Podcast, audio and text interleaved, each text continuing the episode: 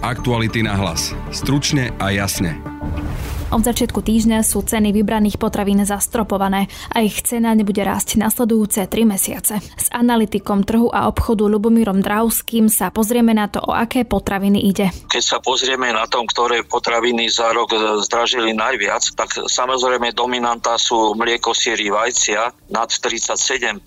Bolo dôležité, aby aspoň časť tých výrobkov, ktoré mali také vysoké narasty, aby tam bola zohľadnená. Marian Kočner sa rozhodol prehovoriť v kauze justičnej mafie. Podľa jeho advokáta Mareka Paru chce po rokoch mlčania povedať pravdu a uviesť veci na pravú mieru.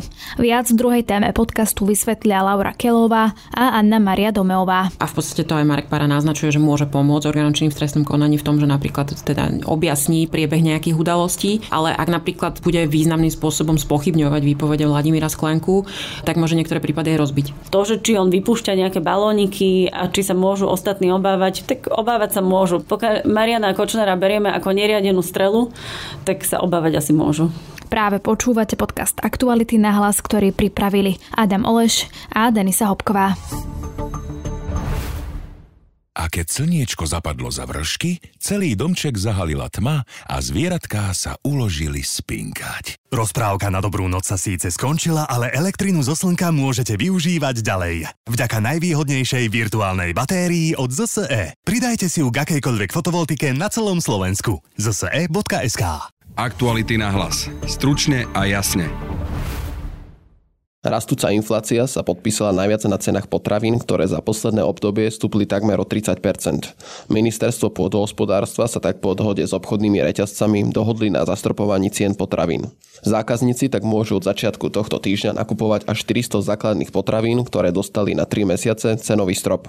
O tejto téme sa budem rozprávať s analytikom trhu a obchodu Ľubomírom Drahovským. Dobrý deň. Dobrý deň. Ako vy osobne vnímate to spomínané zastropovanie cien potravín, lebo počúvame aj negatívne názory, ktoré prišli ihneď po dohode. Potravinári dohodu rezortu s obchodnými reťazcami kritizujú a hodnotia ju ako podraz voči slovenským výrobcom potravín, keďže s nimi neprišlo k žiadnej odbornej diskusii. Ako sa teda vy osobne pozeráte na tú dohodu? Ja sa pozerám na túto aktivitu, ktorou vyšli obchodné reťazce ako na veľmi pozitívny krok, ktorý aspoň v nejakej časti potravinárskeho sortimentu môže v jednotlivých obchodných reťazcoch, ktorých je 8, treba povedať, že sú 4 zahraničné a 4 slovenské. A v našom prieskume sú to obchodné spoločnosti, ktoré sú vlastne top 10 maloobchodu na Slovensku z pohľadu tržieb. To znamená, že tieto spoločnosti ponúkli v svojej aktivite určitú stabilitu časti sortimentu. Trocha zazlievam tomu, že bola to aktivita iba obchodných spoločností a nebolo to konzultované viacej s dodávateľmi. Opoziční politici ale hovoria, že viacerí potravinári a obchodníci zvýšili ceny niektorých produktov tesne pred vyhlásením tej tlačovej konferencie. Na to ako reagujete? Bohužiaľ musím na to reagovať kriticky, pretože keď som pozeral na hodnotenia politických strán a ich poslancov, zistujem, že si svojím spôsobom robia predvolebný imidž. Ich odbornosť a návrhy riešení podľa môjho názoru vychádzajú z nízkej znalosti problematiky dodávateľsko-odberateľských vzťahov v maloobchode. O to viacej ma mrzí, že sa tieto tlačovky a vyjadrenia zastropujú určitou agresivitou viac ako odbornosťou. Považujete aj túto dohodu ako niečo, nejaký predvolebný ťah, keďže možno niektorí sa budú pýtať, že prečo to neprišlo skôr, ale až takto pred voľbami? Tých otázok je samozrejme možno z každej strany vnímať rôzne, ale podľa môjho názoru prišlo to práve v okamihu, keď spoločnosť zápasí s silnou infláciou a s nízkym pomerom reálnych miest na nákupné možnosti obyvateľstva. Je otázka, že či sa to nemalo urobiť až do obdobia volieb, ale toto obdobie si myslím, že je načasované správne. Keď prejdeme k tým potravinám, tak ktoré najzákladnejšie potraviny tam ľudia nájdu a podľa čoho si obchodné reťazce vlastne vyberajú tie potraviny? Keď začnem podľa zastúpenia výrobkov, tak najväčšie zastúpenie tých ponúkaných potravín má Kaufland. Potom ktorý Kaufland avizoval zastropovanie cien u 100 výrobkov, potom Coop jednota u 50 a ide to medzi 50 až 40 výrobkami v ďalších Lidl, Billa, keď si dobre spomínam, a Terno a Kraj. Proste sú to dominantné výrobky. Niektorí oponenti hovoria, že sa to malo spraviť jednotne, aby každý obchodný reťazec ukázal v rovnakých potravinách svoj prístup k protiinflačnej garancii. Na druhej strane ja si myslím, že takto je to správne, keď každý reťazec svoju dominantu sortimentu ponúka v tejto protiinflačnej garancii a vytvára sa tým nie len konkurencia v názoroch spotrebiteľov v nákupe v týchto reťazcoch, ale aj určitá pestrosť toho, ktorý reťazec v tejto garancii zastropovaných cien ponúka. Bude sa to množstvo potravín, ktoré budú chcieť zastropovať, ešte zvyšovať? Keďže vidíme, že tam je veľký rozdiel medzi prvým Kauflandom a ďalšími reťazcami. Nepredpokladám. Totiž tieto 3 mesiace je príliš krátka doba, aby sa to dalo nejakým spôsobom exaktne vyhodnocovať.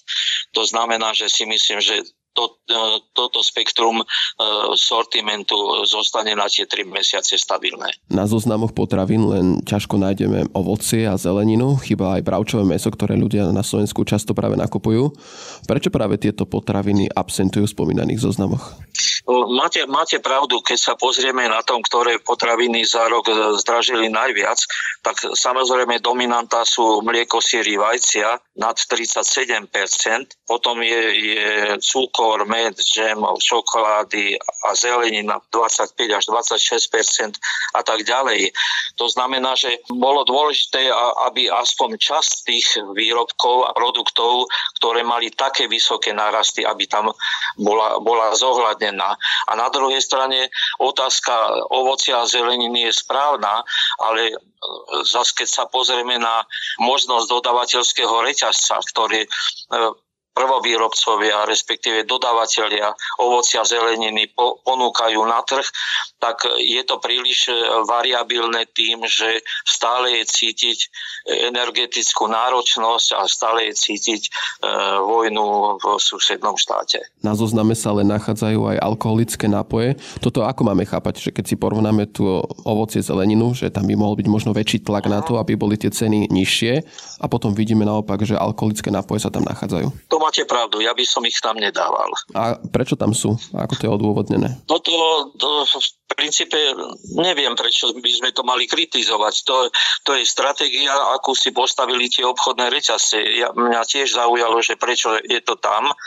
Nebudem menovať obchodné spoločnosti, ktoré tam dávali piva, dajme tomu, a také časti nealkoholického a alkoholického sortimentu, ale bolo to ich rozhodnutie a buďme v princípe radi, že do takejto aktivity vstúpili, že do tej protiinflačnej garancie ako akcie vstúpili. Dokážu Slováci vďaka tejto dohode nejak naozaj výrazne ušetriť za tie 3 mesiace? Myslím si, že minimálne, pretože väčšinou spotrebiteľov a kupujúcich sa orientuje podľa letákov a potom podľa privátnych značiek málo obchodu.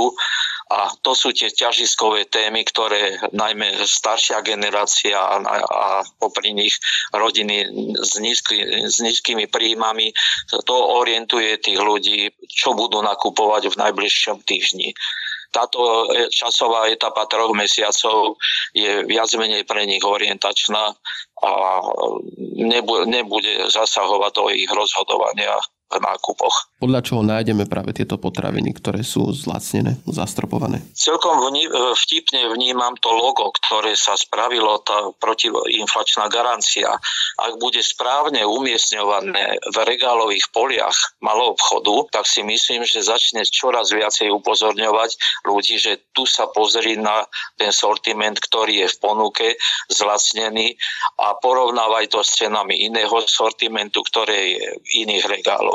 A to spôsobí aj dobrú pozíciu to, čo chceme od ľudí, keď idú nakupovať, aby mali buď v určitom zápisničku alebo v pamäti, čo chcú nakupovať v tom malom obchode za ten jednorázový nákup a čo sa majú vyvarovať. A toto je aj svojím spôsobom vodítko pre nich, že tu by mohol nájsť niečo z toho sortimentu, ktoré za cenu, ktorú uniesie jeho peňaženka. Táto dohoda bude pokračovať aj po tých 3 mesiacoch? Že je to možné niekde po lete, alebo sú to iba tieto 3 mesiace a potom to skončí? Ja si myslím, že bolo by správne, keby po tých 3 mesiacoch prišlo veľmi rýchle krátkodobé vyhodnotenie tej aktivity a podľa toho by sa mali obchodníci zorientovať, že či ešte tie zvyšné, myslím, do volieb je 2 mesiace alebo 3 mesiace, aby sa to buď predĺžilo, alebo aby sa to odložilo. Každopádne si myslím, že mala by prísť určitá analýza toho, či to bolo správne rozhodnutie a či to spôsobilo určité zameranie spotrebiteľov na ten sortiment, ktorý je ponúkaný. To bol analytik trhu a obchodu Ľubomír Drahovský. Ďakujem vám za rozhovor. A ja ďakujem. Aktuality na hlas. Stručne a jasne.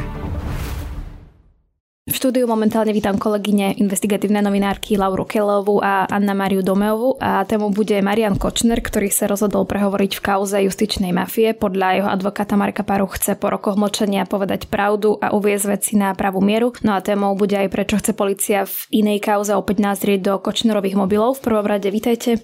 Dobrý deň. Ahoj, ďakujeme za pozvanie. Pred pár rokmi si mohli ľudia všimnúť alebo sledovať, ako náka zatýka sudcov a sudkyne. Rozputala sa akcia Búrka a Víchrica.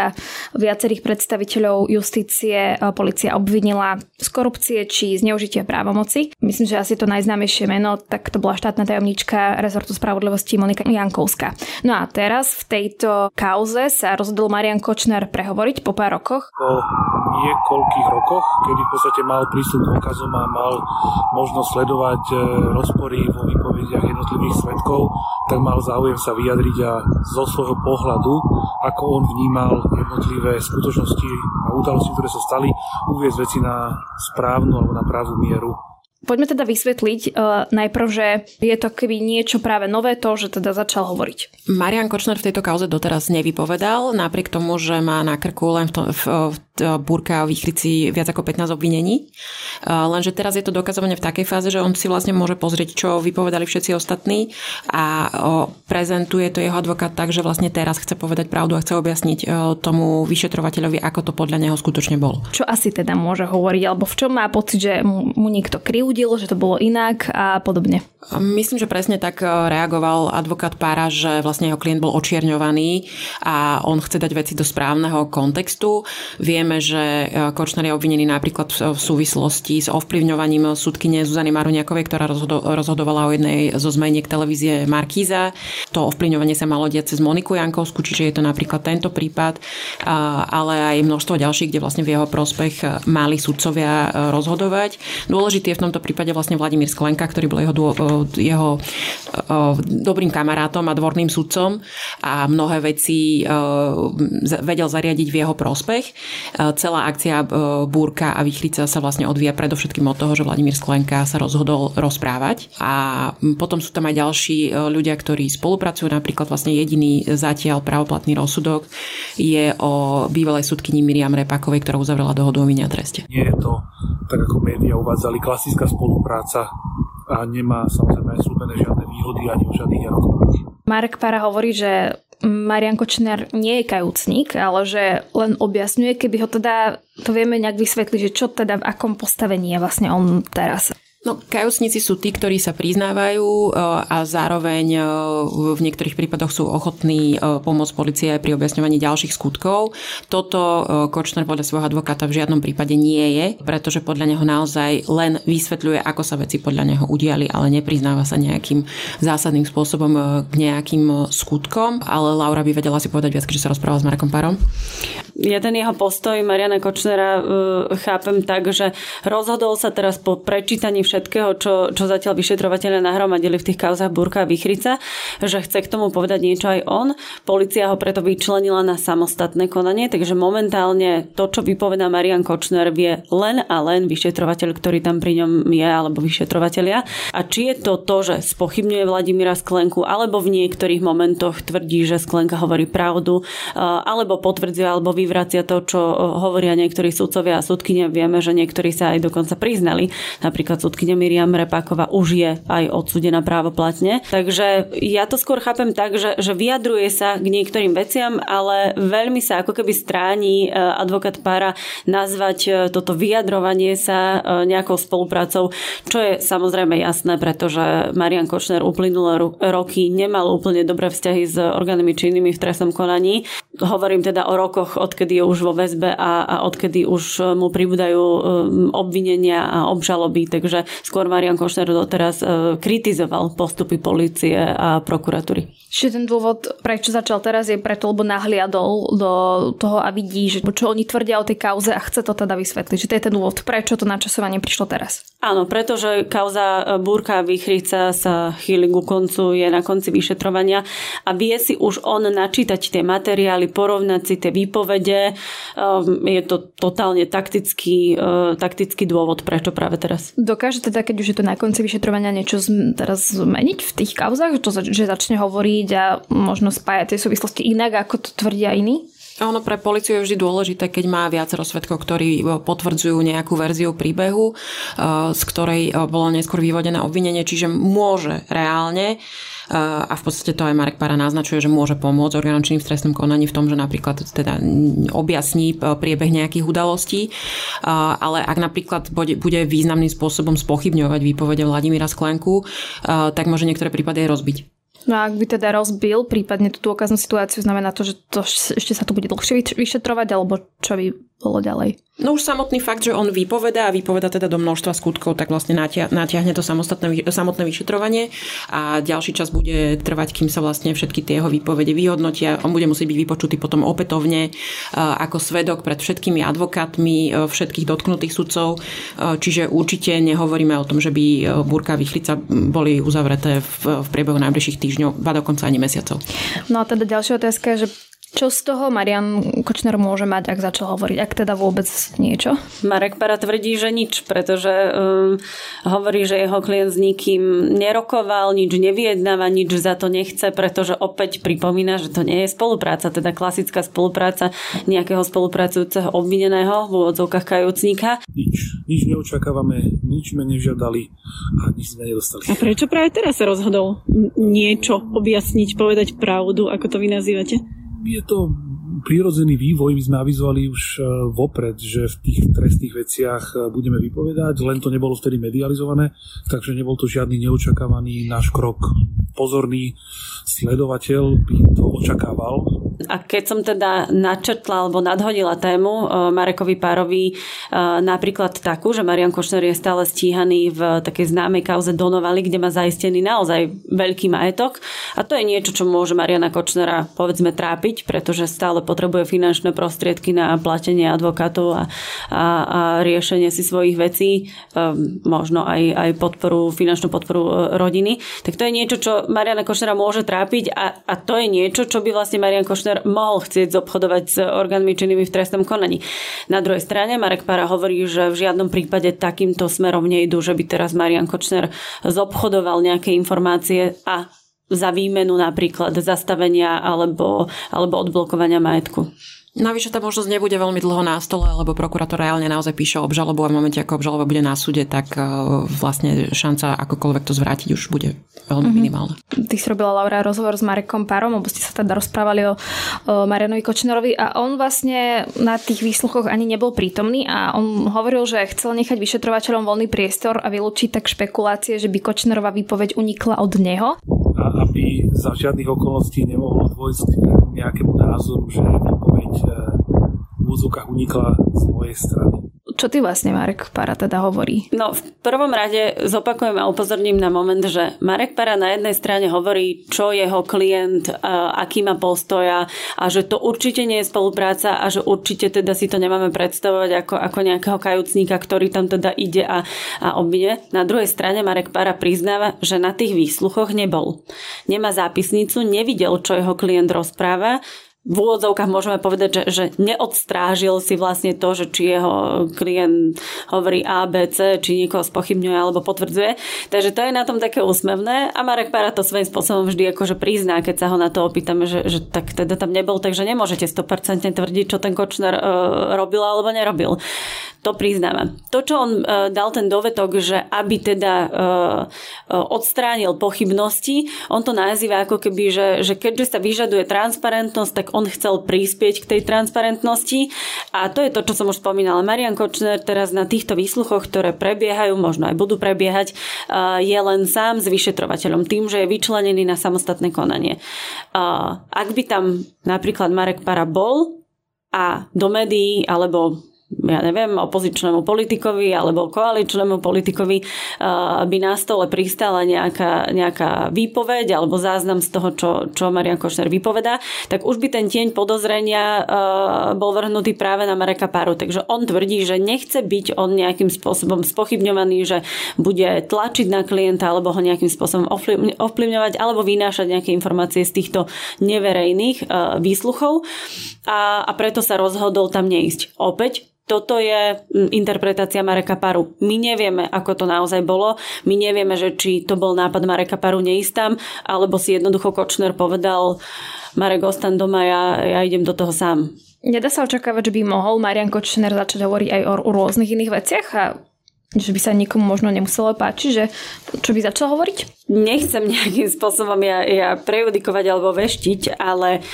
veci len spomeňme, čo všetko mal Marian Kočner v mobile a v tých svojich rôznych trezoroch a podobne, aké komprá na rôznych ľudí si zbieral.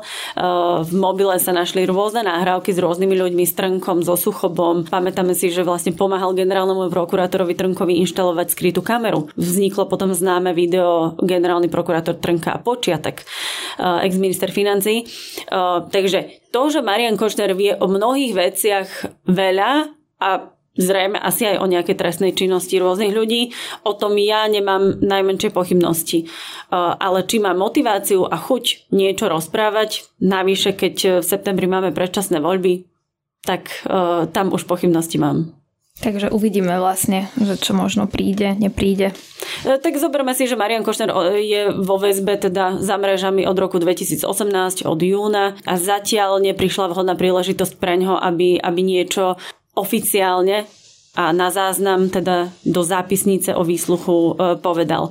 To, že či on vypúšťa nejaké balóniky a či sa môžu ostatní obávať, tak obávať sa môžu. Pokiaľ Mariana Kočnera berieme ako neriadenú strelu, tak sa obávať asi môžu.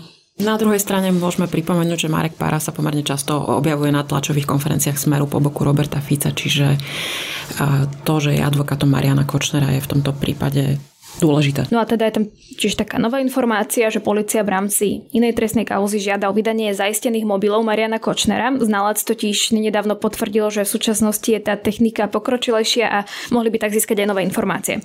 Prečo vôbec by polícia niečo také chcela? Či by to mohlo otvoriť prípadne nejakú ďalšiu Kočnerovú knižnicu? Že je to taký pokus zistiť, že či sa ešte niečo dá vyžmýkať a vyťažiť z tých telefónov, keďže technika a softverové systémy by to dnes podľa analytika Dušana Mikulaja mohli nejakým spôsobom dokázať lepšie.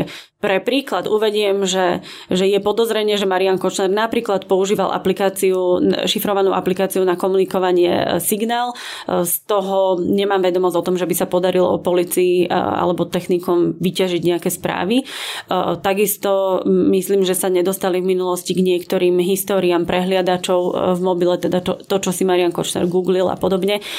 Ale to len hovorím ako príklady. Ja netvrdím, že by sa to dnes vlastne polícii podarilo, ale tým, že vlastne analytik povedal, že je to možné, tak povinnosťou polície a prokuratúry je vlastne ako keby skúšať a snažiť sa získať viaceré nové dôkazy, ale to neplatí, alebo to nemusí úplne znamenať, že by sa tieto analýzy teraz akože mali spracovávať do prípadu vraždy Jana Kuciaka a Martiny Kušnírovej, ktorá je spojená táto kauza s prípravou vražd prokurátorov. A úplne záverečná otázka, čiže čo teda ešte Mariana Kočnera teraz čaká? No, tých trestných vecí, ktoré sú zatiaľ otvorené, má viac. Sú to teda, je to táto justičná mafia, Donovaly a Bač sa teda píše obžaloba, tam sa môže čoskoro ocitnúť pred súdom. A potom sú tam veci, ktoré súvisia s Bonaparte. Tam už je, myslím, tiež podaná obžaloba na súde a predpokladám, že ešte stále je aj niekoľko živých vecí, ktoré sú vo vyšetrovaní. Ďakujem pekne, toľko kolegyne novinárky Laura Kellöová a Annamária Dömeová. Ďakujeme. Ďakujeme. To je z dnešného podcastu všetko, ale vy si môžete vypočuť náš dnešný ranný podcast o tom, že do mimoriadne zložitej doby lemovanej vojnou na Ukrajine, protiruskými sankciami, inflačnou špirálou, ale aj dozvukmi pandémie covidu, tak vchádzame ako nesmierne polarizovaná, nedôverčivá a frustrovaná spoločnosť. Predčasné voľby pritom už klopú na dvere a pocity či nálady voličov sa tak už na jeseň premenia na reálne voličské hlasy, ktoré môžu doslova prepísať politickú mapu Slovenska. O tejto téme sa v podcaste rozprávame so sociológom Michalom Vašečkom. Na dnešnom podcaste spolupracovali Matej Ohrablo a Adam Oleš. Od mikrofónu sa lúči a pekný deň želá Denisa Hopková. Aktuality na hlas. Stručne a jasne.